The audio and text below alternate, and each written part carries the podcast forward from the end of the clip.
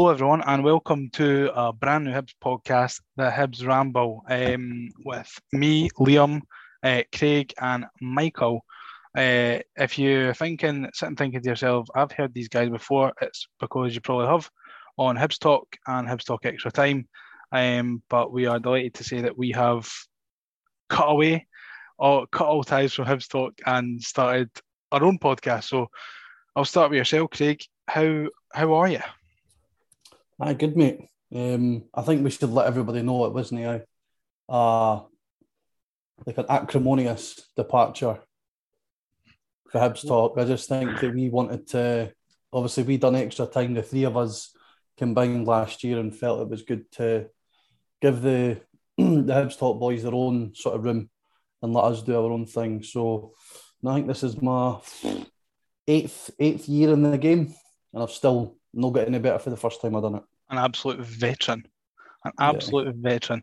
Yeah, so there was no transfer request handed in from ourselves at Hibs Talk. But Michael, how do you feel about starting a new podcast with us two absolute idiots? Very well. Like most of the listeners, I'll be wondering what acrimonious means. But I was pleased to do it for the one episode that I got, but then I was obviously surplus to requirements with the Hibs Talk going forward, so it's good that we've managed to move away and be able to do our own thing whilst they can do what they were doing as well. Yeah, for sure. And I think, like Craig says, we want to wish all the best to everyone at Hibs Talk, especially Gav, for giving us a platform in the first place to do this. For him, they're a great podcast, but now you've got another Hibs podcast. But we're coming for them. We're coming for them. We're coming for those 6,000 followers on Twitter. But let's get straight into the meat and drink it, lads. It's a season preview, 22-23. Like any season, it starts with some player movements. So firstly, I think we'll talk about the players that have come in. I've got them all written down on my phone here. Stop me if I've not mentioned one, but I've got David Marshall, Aidan McGeady, Kyle McClelland, Momo Bojang, Jared Tavares, Élie Youan, Čabraja, his first name escapes me, Noan Kenny, Lewis Miller, and then technically Rocky and Ewan Henderson. I don't think I've missed anyone out. But yeah, as a whole, what are your opinions really on the incomings really this summer, Craig? I think some of it smacks of Ian Gordon just going on to Football Manager and hitting player search and seeing what he can find. But I think it's good in a way that the club have kind of expanded their horizons a wee bit. I mean, a year ago, folk were complaining, is all we do is sign players for St Mirren or sign an ex-St Mirren players. And now that the club are actually looking a bit outside the box and trying to pick up these wee gems. I mean, we've seen how successful Celtic were for the J League. So I think it's. I still think we've not really addressed two key areas in the team in terms of centre half and centre midfield, but other than that, players like obviously McGeady and Marshall sort of bring a serious level of experience to the team, especially at the back line as well, that we maybe missed. You know, after Rocky left, not to talk Macy down, but I think Marshall's pedigree speaks for itself. Yeah, I think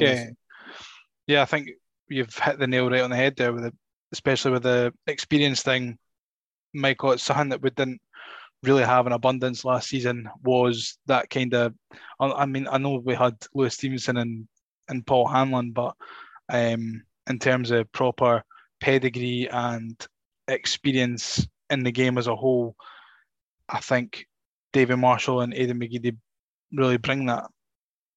Yeah, definitely. I think Hibs for a long time have been guilty of being naive in a lot of situations, especially big presser situations, and we rely on experience, and the only way we've ever had experience is through players that we've never been able to get rid of. So to have David Marshall and Aidan McGeady, players that have played international level and have played Champions League, etc., and they've had no real previous ties with Hibs, despite what Aidan McGeady tried to convince us in his interview. I know.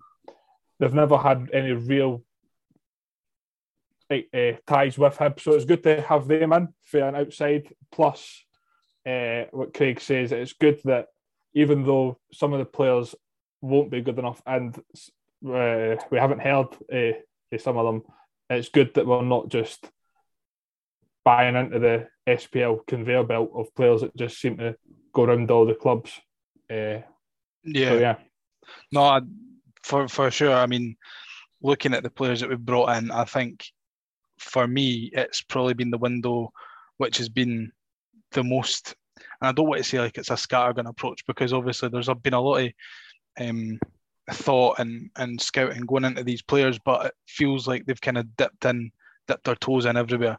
We kind of saw it in January with Melkersen and Hauge coming in, dipping into that kind of Scandinavian market. But we've gone to Africa, we've gone to Portugal, Croatia, and we might be going to Uruguay as well, with Joaquin Sosa being heavily linked by a couple of newspapers on Twitter. Craig, a young centre half who looks like he can play a bit of ball. What did you think about that link?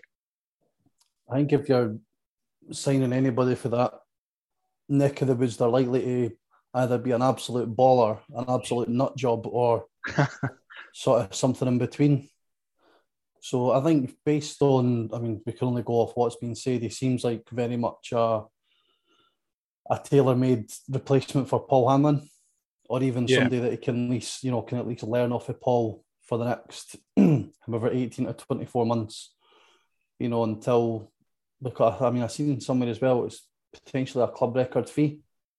I think that might have been Callum that said that. So I think as well, the club are now shy and splashing the cash now, and I think it's long overdue. But again, it needs to be quality rather than quantity. And if you look at the last two windows, we've signed about 16, 17 players combined. Yeah. And you could argue that really only Marshall is a guaranteed starter out of a lot of them. And well, maybe what is it? Is it Čabraja wants to be called? Čabraja, the left back. Is that his nickname? I think.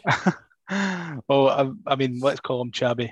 Čabraja. He'll be the sort of tailor-made replacement for Doig as well. So I wonder if him coming in means that we'll see the deployment of Dimitri Mitchell a wee bit further up the park. I would think so. I would think he's more suited to... I only remember him for his... because I know he's not really played that many games while we getting injured. Mm-hmm. But he's... remembering him at Hearts was more of an attacking wing-back who was a bit suspect defensively. A bit like in the Trent Alexander-Arnold mould. Aye. Obviously, I'm not comparing him to Trent Alexander-Arnold. They're worlds apart, universes apart, but in that kind of more modern, dynamic, attacking fullback, attacking first and defending coming as a secondary. So I think actually moving up the park is probably going to be beneficial to him and to the team as a whole, because he gives us an extra dynamic and an extra bit of pace. Mm-hmm. But you said there about the amount of players that we brought in, and Michael, I don't know about you, but it kind of does it give you a bit of a flashback to when Hearts were bringing in loads and loads and loads of players, and most of them turned out to be, utter gammon. Does it kind of give you the fear a wee bit that we're bringing this many players in? Well, it's like if you throw enough mud, some of it's going to stick. Do you know what I mean? You're kind of hoping that a couple of them will turn out to be good, but you have to realise that if Hibs sign 100 players, 90 of them are going to be shite. Yeah. Do you know what I mean? And I don't know what our policy is on swearing, but I've just broke it. So, but having said, I think it is good that we're trying to sign them, because you don't know if they're good until you buy them. Do you know what I mean? Exactly. And it is good that we're, as I've said, that we're not just signing the same recycled players that just make a living out of going from club to club, mm-hmm. that don't actually, wouldn't actually progress us any further than where we are anyway. Like Lauren Shankland. Well, I'm not getting into that yet. To be fair, my take on it, my two pence is that from what I've seen and from the majority of the players that we've brought in, I think, you know, on the whole, they're young, they're hungry. They might not be the finished article at the moment, but I think that they will come in and make this team better, because we were in dire need of a really big rehaul. That's what we've got. I just hope that, you know, if they have a shaky first couple of games, you know, the fans didn't get on their back, because it doesn't really help anyone. It doesn't help them play better, and turn it makes the fans angrier because they're playing shite. You know what I mean? So I think just give them all a chance. The vast majority of them have never played in Scottish football before, although you know, kind of similar leagues in England and in Portugal. But I think give them all a chance. I think they will come good. Never mind the players, Leon. The manager needs a chance as well. Like, yeah, and he's already up against it because of the shambles of the League Cup. Yeah, and the fact that before the end of the month we'll play both the Hearts and Rangers. Mm-hmm. Is Rangers at Easter Road as well, eh? Yeah, but it's Hearts and Rangers' first two home league games. So can win those two, and you probably the fans are off his back for a season. They just forget it.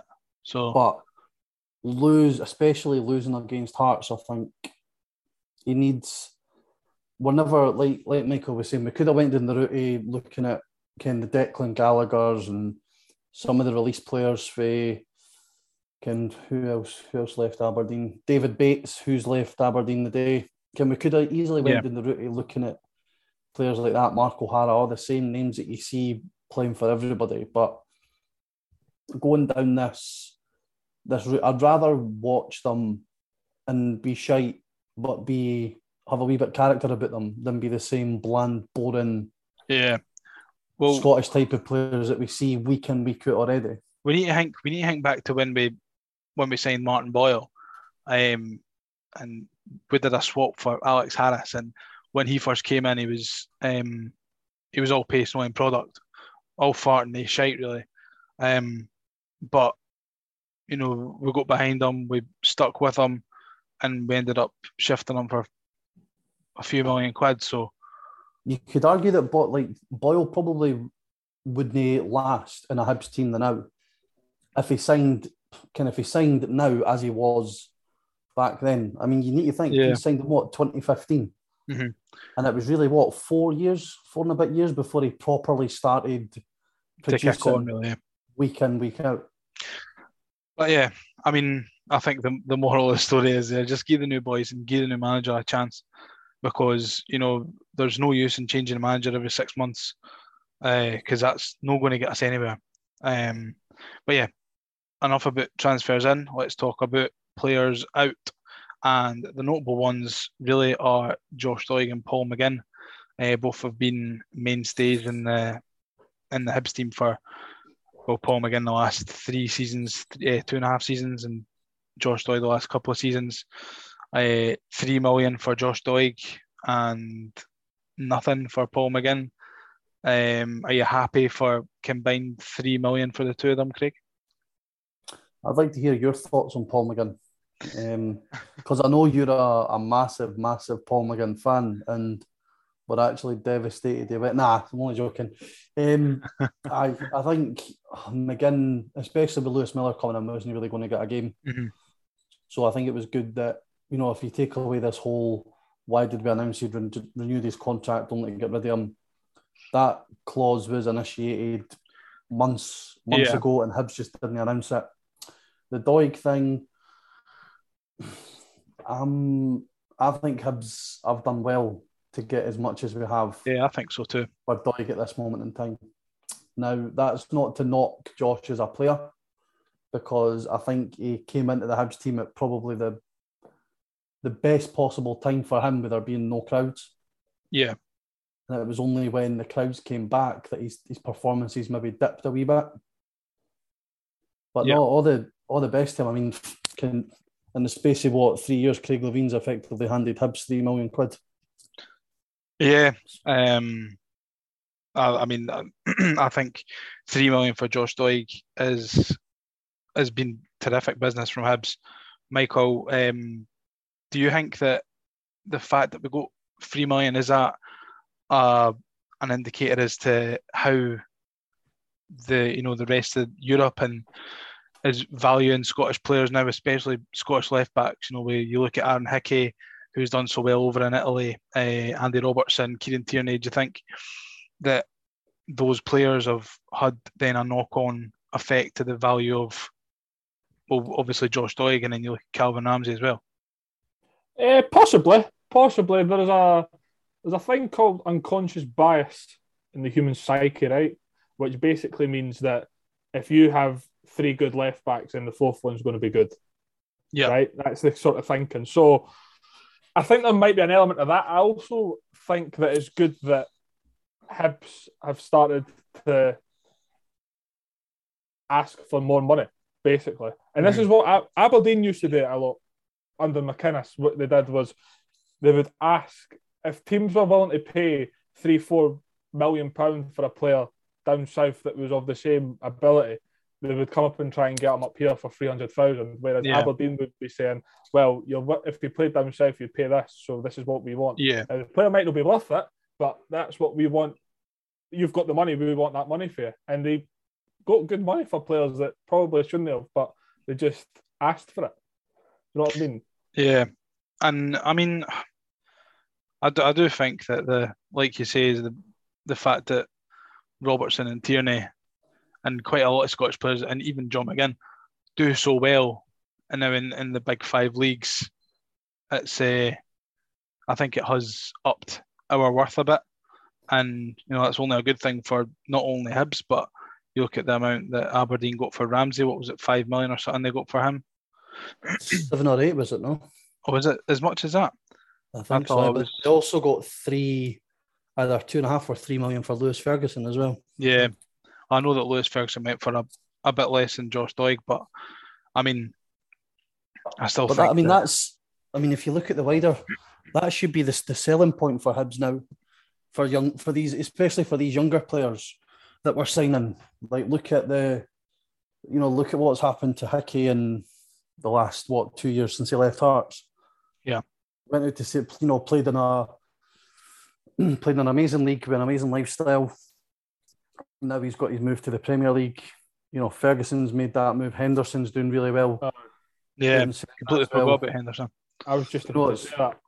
It's not that there's before it would have been the typical path would be day well at Hibs and you might get picked up by a Bristol City or a Middlesbrough or an Ipswich or an Eye. Whereas now there's more, Hickey, players like Henderson. I think Hickey's Henderson and Hickey have broke that mould.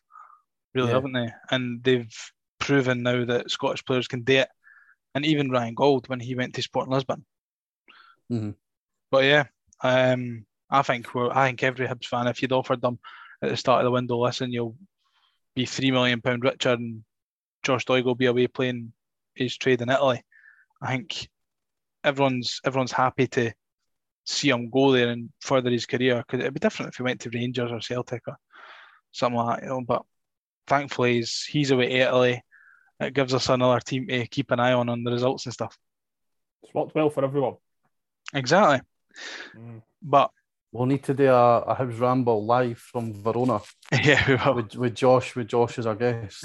Exactly. We can get on the Peronis. No. So moving swiftly on, lads. We need to talk about pre-season. And the League Cup campaign, I'm afraid, as disappointing as it was, Craig, were you expecting us to get 4 wins out of 4?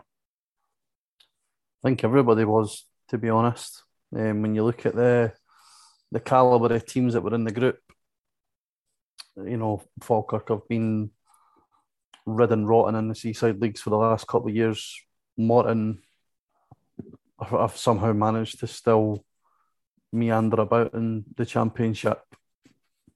Yeah, but it was. I think everybody expected four out of four, but I could kind of see when Johnson took over, he was already making noises about the fact the players were back too late. Yeah, and he said that at his press conference when I was there, and made sort of reference to the fact that they would only maybe get 10, 12 sessions in with the players before the League Cup campaign started. Yeah. And I think you can see in his team selections the way that he treated it. He can say otherwise, but he was treating it like a pre-season fixture schedule. Mm-hmm. And I think the only mistake he made was playing the Clyde team against Clyde and the Falkirk team against Falkirk. I think if he swaps them round, it could have been different.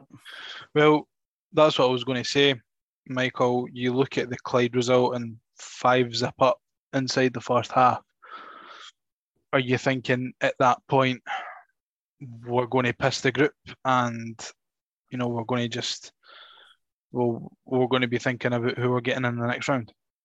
I think we were all thinking prior to the Clyde game that we were going to push the group, and just the fact that we were so comfortably ahead after 40 minutes or whatever was just sort of reaffirming whatever they thought rather than made you think that we were going to do it. I don't think folk went into that game thinking we're going to struggle here, like in this group, I think. Yep. And then just the fact that we did what we did to Clyde just proved to us at the time that we were like on track for where we want it to be. In hindsight, I think I just wonder how bad I Clyde. Do you know what I mean? Because we absolutely dismantled them, and then well, apart from Bonnyrigg, we struggled against the other two teams in the group. Yeah. I think with Lee Johnson can say what he likes, but at the end of the day, we should be winning those games. I think so. Irrespective of whether our players are up to full match fitness or not. Do you think that the second half against Clyde, and I know that we're 5-0 up and, you know, there's not really much appetite to then go on and score another 3-4 goals.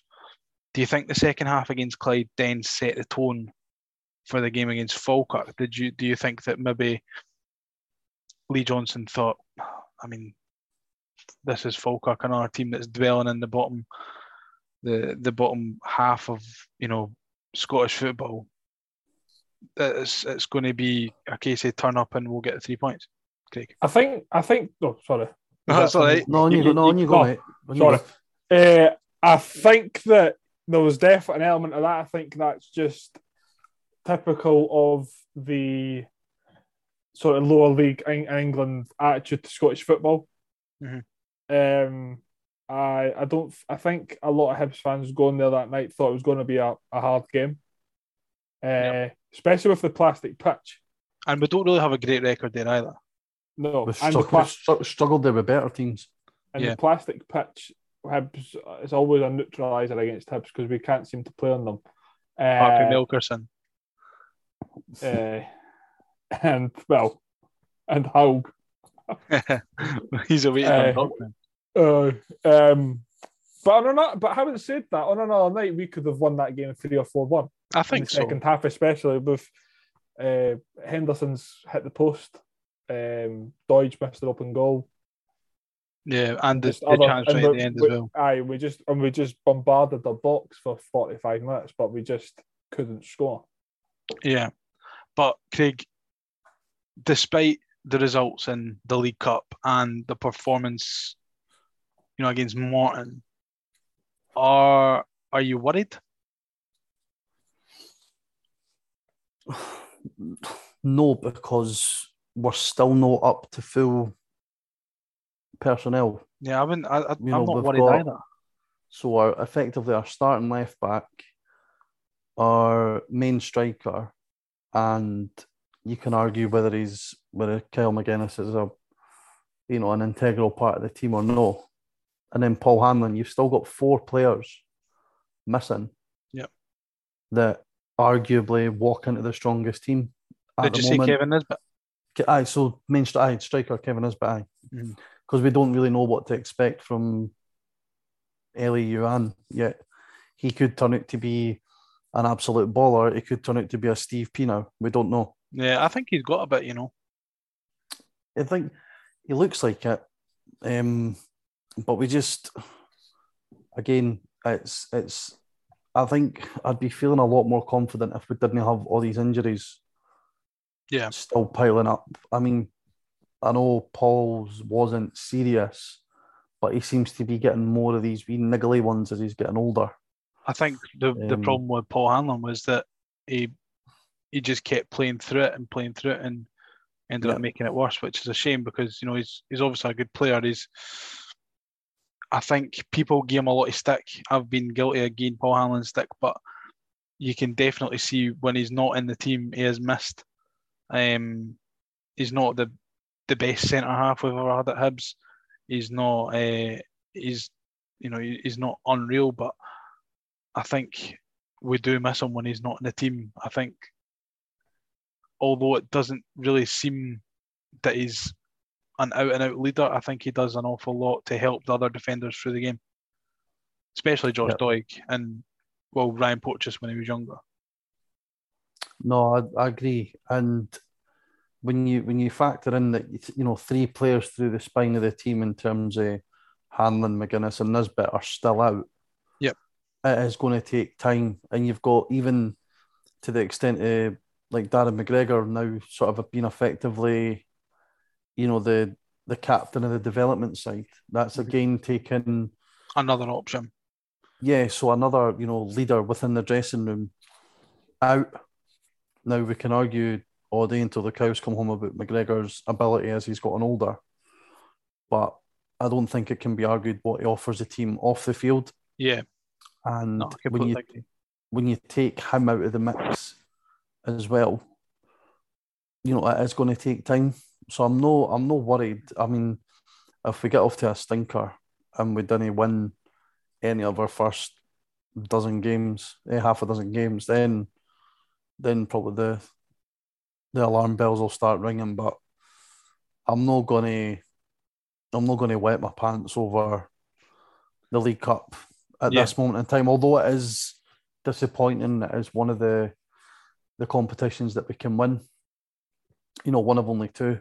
I would rather that Johnson seen these type of performances now with still enough time in the window to correct them, rather than see them in September, October, starting over a false sense of security. And I think Liam Fogarty said that on Twitter, that he's glad that this has happened early. But I mean, I suppose time will tell. But Michael, I'll ask you the exact same question. Are you worried? I think it's definitely a cause for concern. This soon? Well, we can only lose the games that we've played. I suppose you're right, aye. Do you know what I mean? Like, you compare how we played against Clyde, or even to a sort of lesser extent, the games in Portugal, the reaction of fans after those games. And then the Falkirk one was shocking. Beat Bonnyrigg, but to be honest, if we never won that game, then he could have been sacked there and then, to be honest. And then Morton as well. I mean, I know we got beat on penalties, but they should have been out of sight. Do you think that, I know that we never had everyone available. There was obviously the work permit situations, injury situations. Do you think that Lee Johnson was treating these as games to get to know who fits where in game situations more than him picking, you know, like getting it tactically wrong. I know what you're asking. I think that he thought he could get away with it. Yeah, I mean, I suppose we all thought that. I mean, you could probably pick any team, any 11 of the players that we've got, and you would expect them to go out and beat Clyde and Bonnyrigg and Morton and Falkirk. You would expect that. I think he's just been really naive with it and expected that going with a back, effectively that sort of three triangle at the back of McClellan, Bushiri and Dabrowski away to Falkirk is a no-no for me. Like, can even you swap one of them out to start for Porteous and it changes. You swap Dabrowski for Marshall, it changes. Putting three of them together. And then obviously with Miller, not really setting the heather alight either.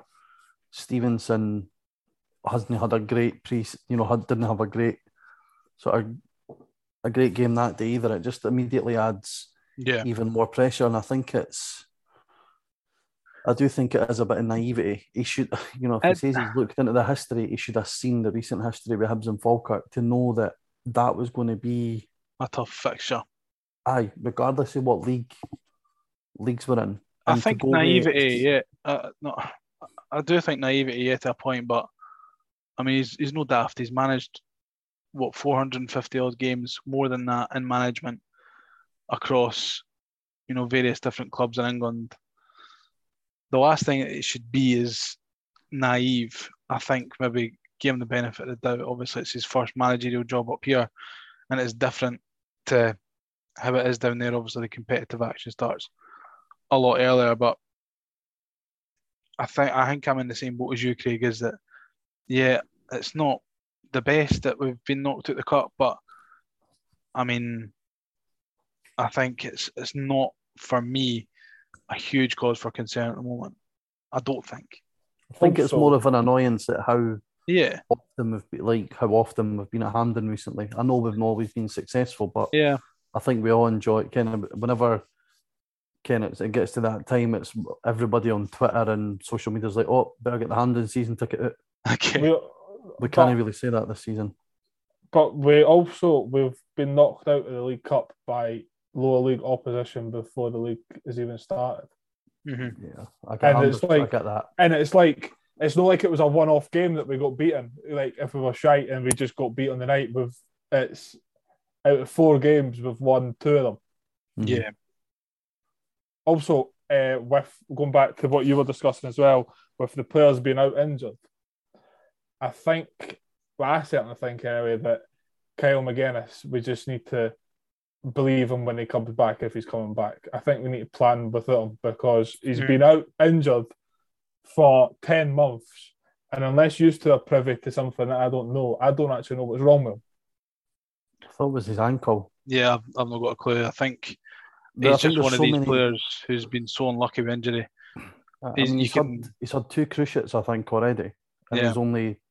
But I mean, I've told you this before, Liam. I've seen him at Open Goal, which was October last year, I think. And he said it was back a week before the international break, and he said, "I'll be back after the international break." And I don't think it helps Hibs either, where there's all the smoke and mirrors about him. And then it leads to. I mean, you remember this happened years ago with Callum Booth when Callum Booth was at the team, and it led to rumours that he was an alcoholic. Mm-hmm.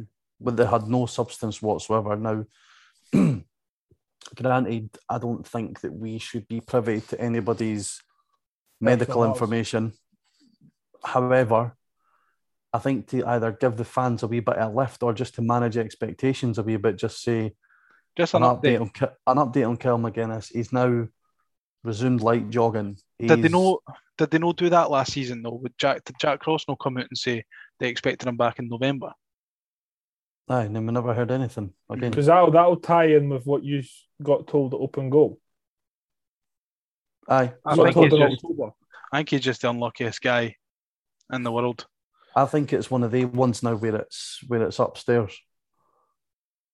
There's that many injuries that you there'll be that. I think it's only natural. There'll be that bit of self-doubt that he thinks if he turns a certain way, is his knee going to go again? Is his ankle going to go again? Because there's no doubt, and I mean we've seen it. You know, when we signed him, it was a bit like, what have we signed this boy for? And then the start of last season, he started like a train. He was excellent. Yeah. Away at Motherwell, he, you know, dragged us back in the game in Croatia before McGregor was sent off. Was it St Mirren or Dundee at Easter Road, I think, as well, where he had a really, he scored. But I think we need to. We need to plan with it. We need to plan with it on him. Yeah, yeah, definitely. For sure. However, I'd rather we didn't, because in those glimpses last season, we've seen what an impact. We've seen what impact he could have. Aye, talking about planning with it and looking ahead to the rest of the season, we'll just do a quick wee season, a season prediction, a wee season preview. I've been thinking about it quite a lot. About where we're going to finish. I'd like to, and I'd love to say, oh, we'll be up there, we'll be third, we'll be whatever. I think we're probably looking, staring down the barrel. It's a transition season. I think we'll be looking at, I think we'll be lucky to get top six. But for me, if I had to pick a spot where I think we'll finish, I think we'd be lucky to get fifth. What do you think, Craig? I think we'll finish top four. You think? Aye, like last season. I mean, look at how shite we were, and we weren't that far away. Yeah, but I mean, and Aberdeen have strengthened, Dundee United have strengthened. Hearts. Could argue that, but Hearts only finished where they did last season because of Craig Gordon. And they'll finish third again this season because of Craig Gordon. No, I don't think they will. I think it's as we showed last season, it's hard to maintain that, and I'm not going to start shitting my pants about them signing players like Alan Forrest and Lauren Shanklin. Like, I don't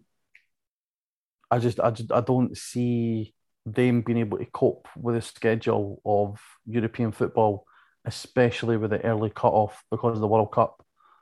Mm-hmm. You know, they're basically going to be playing Thursday, Sunday every week until Christmas, and you see even Celtic and Rangers struggle with that when they're in Europe.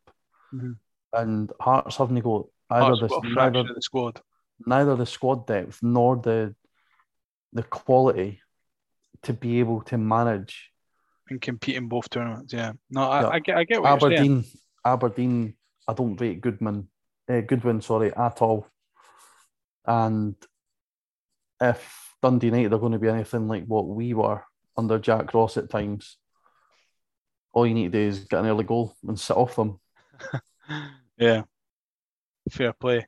But so I think I'm going to be probably derided for it, but I'm thinking top four because I don't think there's any way that we can be as shite as we were last season. What do you think, Michael? I think we can only improve. Oh, I'm leaving. Right, we'll move on for Michael's prediction. No, based on what I've seen, eighth. Is this eighth in League One or eighth in the Premiership? Eighth in the league we'll be playing on. Are we doing cup prediction as well? Ah, go on then. Right, quarter final. Get beat at Rugby Park and penalties. Right, we'll win the cup, eh? Semi-final, beating off Jack Ross's Dundee United. We'll come back to bite us. With a Stephen Fletcher header in the 83rd minute. Yeah. We'll look ahead to top goal scorers. Who do you think will finish top goal scorer for Hibs? Ewan Henderson. I mean, you could have said Paul McGinn, but he'd probably be up there if he was still at Hibs. Ewan Henderson. Henderson's got the potential to hit double figures, I think, at least. I think if he's deployed in the right areas, he'll definitely score a lot of goals. How many has he got? Is it what, three or four? Four already, I think. Yeah, he's a good player. He's got. You'd like to think McGeady will be capable of getting near double figures. Yeah, Melkersen. I think Melkersen will be up there. Hopefully, Youan as well. Nisbet. I mean, you think if you can get you know, just close to double figures out of the five players alone, you're almost at 50 goals, and that's what we missed last season. I mean, Doig got injured. Doig got injured right at the start of the season, and between him, Boyle, and Nisbet, the season before, they had over 50 goal contributions between the three of them. Yeah, something mental like that, eh? Yeah, but no, I mean, I think I'm the same as you, Michael. I think Melkersen coming off the flank is going to get him a lot more involved on a week-to-week basis, and I think it will suit him a little bit more, because when Maloney was playing him up front by cell, I mean, I don't think if Doig and Nisbet were fit, Melkersen wouldn't have got the game time that he did last season. We wouldn't have seen him. No, but I think him coming off the left and the fact that he's bulked up so much over the summer, I think he's ready to come back, and he's had that half-season experience playing against these Scottish teams, and I'm got my fingers and toes crossed that hopefully he'll hit quite a few goals this season, and you can see it. He's definitely got the ability. There's kind of a part of me that hopes he doesn't, just so we didn't see any push for the hot dog. Yeah, I can't be bothered with that guy. He's an absolute man. But yeah, Melkersen, you think as well? Yeah, I do. For the reasons you mentioned. Oh well, I mean, you should be hosting, and you should be letting me talk. But just quickly before we move on to St Johnstone, Player of the Year, Craig, and a sentence why. One sentence why. Player of the Year will be David Marshall, because he will be our Craig Gordon this season. Fair enough. Michael? And our club captain, if things are to be believed. Well, not according to Ryland yesterday. So. Cinched it. Well, right. Who do you think, Michael? I think Ewan Henderson. Why is that? I think he's one of the few shining lights of the League Cup campaign. I think that he's going to be an asset for us this year. I think that he's definitely one of the more exciting players. Like, I kind of feel that I've not really felt like since we had McGinn, McGeady and Aaron, like when they had the ball, you were quite excited as to what they were going to do. Yeah. And you always sort of felt safe when they had the ball as well. Like, you never felt like they were going to give it away. So I think he'll be an exciting player for us. I think he'll score quite a few goals. Yeah. I'm going to go for him. That was the longest sentence I've ever heard in my life. Sorry, I never realised it was going to be a lie. Sorry. I think our player is going to be Tavares or Tavares. I'm not 100% on how you pronounce it. I'm on the fence, but he's either going to be a winder kid or absolutely shite.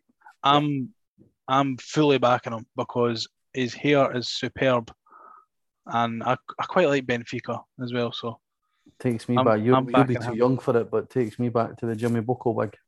Takes me back to Bob Marley, mate. That's what it takes me back to. But yeah, so moving on. St Johnstone on Saturday. We're all going to cheer on the lads. Separately. Yeah, separately, yes. Can't deal with the stink of Craig's breath. So thank God he's sitting down at the front and I'll be behind, not having to smell it.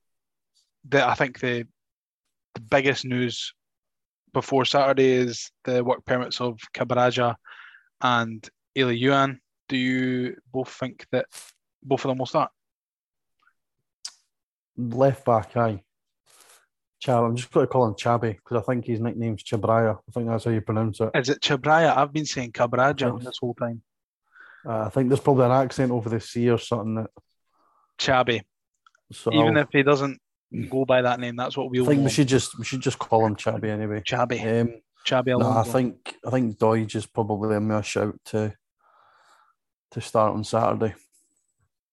Yeah, I wouldn't be surprised. What do you think, Michael? It wouldn't surprise me if none of them played. It also wouldn't surprise me if they both played. And it also would not surprise me if only one of them played. Covering all bases, I like. I'd like to see the left back play. I don't think Youan will play though. I think he'll be on the bench. It's not a great place for them to make their debut the way McDermott Park pitches are. It's not a great place. Full stop. And then the only support of positive you take for it is it looks like we're going to have a very healthy support, which only means one thing. A fucking Drey Wright, Melker Hallberg and Jamie Murphy masterclass inbound. It's funny that you should say that, Craig, because I've got all three of their names down on my notes here. Do you think that letting go of Drey Wright, Melker Hallberg and Jamie Murphy is going to come back and bite us in the arse on Saturday? Because it usually does. I think it will. I think for one of them, I mean, Murphy and Wright, I don't think, but Hallberg sort of fell into the Slivka category for me where he never really done much. You could see there was a player there, but never really got a chance that much to show what he could do. Nah, you're right. But other than that, I mean, they've lost like Xander Clark, who was a massive player for them. I actually wouldn't be surprised to see them bite the bullet and go down. I think they're going to be slugging it out with the shite of St Mirren. Yeah, I think go down this year. I think if last season's anything to go by, they probably will struggle. But I mean, I mean it's guaranteed they're going to get 3 points against us on Saturday. 3 ex-Hibbies, a full Hib support, first day of the season. It's got it written all over it, Michael. Absolutely, we've been here before, and we will return with open arms. The players getting booed off at a full time. I can't wait. I think it's just got it all over it. Eh? It just does. I mean, especially with Jamie Murphy, especially because he never tried a leg for a lot of the time he was at Hibs. I never thought. Drey Wright. I didn't actually mind him. I thought he got a lot of unjust criticism. I just think he wasn't good enough for where we wanted to go. Yeah. And Hallberg, I actually quite liked Hallberg. I think that he didn't get much of a chance, and I think that he was dropped for players quite consistently over players that were consistently not actually very good and needed dropped. But Hallberg never seemed to be the one to replace them. So yeah. I think that Andy Considine will score and we'll get beat 1-0. And he'll celebrate by putting his finger in his mouth. But Craig, just really, really quickly, rattle through your ideal starting 11 with all that's available. Marshall, Cadden, Porteous, Rocky, Čabraja, Kenna, JDH, Henderson, McGeady, Melkersen, Youan. Ideal for me. Michael? The exact same team. I think I would probably go with the exact same team as well. I think on paper it's probably the strongest team. Maybe Tavares in for McGeady if you fancied him, but I think it depended on if Cadden's available as well, because I know he had a tight hammy last week. Yeah. And I will say, if any player at Hibs gets beat by a 1-on-1 with Jamie Murphy, regardless of when they were signed, they should be immediately put in the transfer list. Send them to the cat and dog home. Exactly. But yes, so predictions. Craig.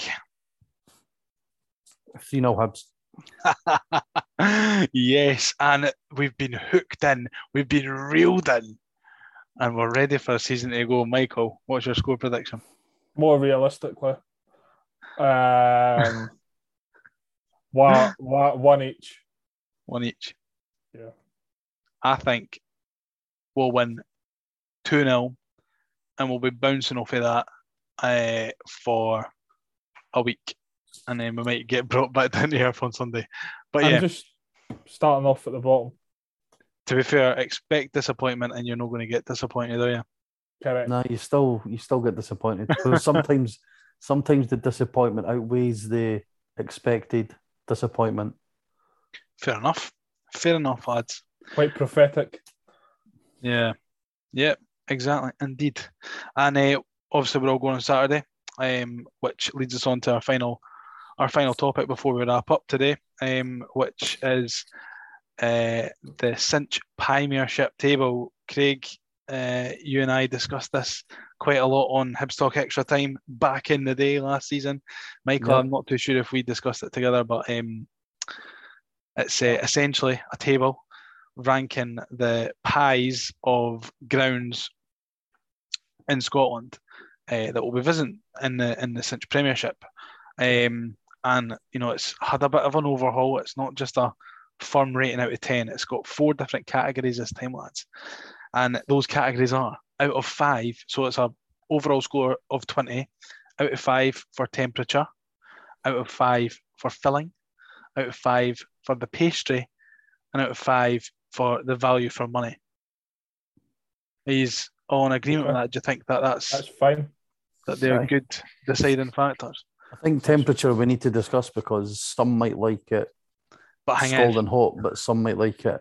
Yeah, I think you describe your rating plus your a reason as to why. Yeah, you feel that. Because if it's scalding hot and you have it, then you're not going to enjoy it if it burns the tongue off you. Yeah?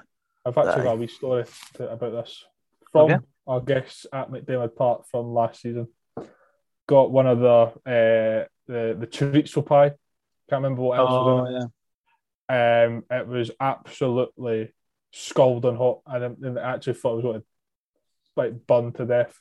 The layer of the pie collapsed. Oh, that happened to mine as well. So I was left with the wee tray thing that it comes in. Mm-hmm. The tray capsized on me when I got a shock from the heat, and it ended up on the back, like the neck of the person in front of me. Oh no! To which I turned and ran away. I had to apologise. That's one of these stories that starts off bad, and you don't think it could get any worse, but it actually gets progressively worse. Sensational. So, well, Michael, you did say off air that you aren't too much of a pie eater. I wonder if that story has got anything to do with it, but. We will be rating the pies that we have at away grounds. I've also included Hibs on this Premiership table as well, because they're not getting away with changing the catering and not having it reviewed. So that is obviously mortgage pending to be able to afford that pie. I'm going to correct you there, Liam. I do like pies, but I don't particularly like giving other football clubs money. So if this podcast does get a little bit successful, perhaps we could set up a Patreon page to donate to the pies for this segment. Buy me a pie. But, so I just had to Smashing. So we'll kick that off next week with our rating for the pies at McDermott Park. I'm not holding out an awful lot of hope, because my pie last season at McDermott Park was shite. But, you know, that means that there's always room for improvement. And that brings us to an end of episode number 1. Lads, how are you feeling? Hungry. Glad to be here. Looking forward to seeing what the future holds. Got a big year ahead of us, so for sure. It's important that we knuckle down on and focus for the next week ahead, really. Absolutely. And just take every episode as it comes. Are you talking about Hibs or the podcast? I'll leave it up to you. Whatever fits, mate. Well, but no, lads, it's been good. Yeah, it's been an absolute pleasure talking to you. And we'll catch up. We've not quite decided what day is going to be a recording day, everyone. So bear with us, because we'll just see what happens. We'll roll with the punches. We're not going to make promises that our asses can't cash. But we will be here all season long talking absolute drivel about the Hibs. Can promise you that. So yeah, thanks Craig for joining me, and thanks Michael for joining me. And remember to follow us on the socials at the Hibs Ramble. I nearly said at HFC Talk there. That was that would have been a mistake. We just did. So we can go and follow at HFC Talk as well. Go and follow them as well, but make sure to follow at the Hibs Ramble. And thanks everyone for listening to episode number 1. And we'll see you next week.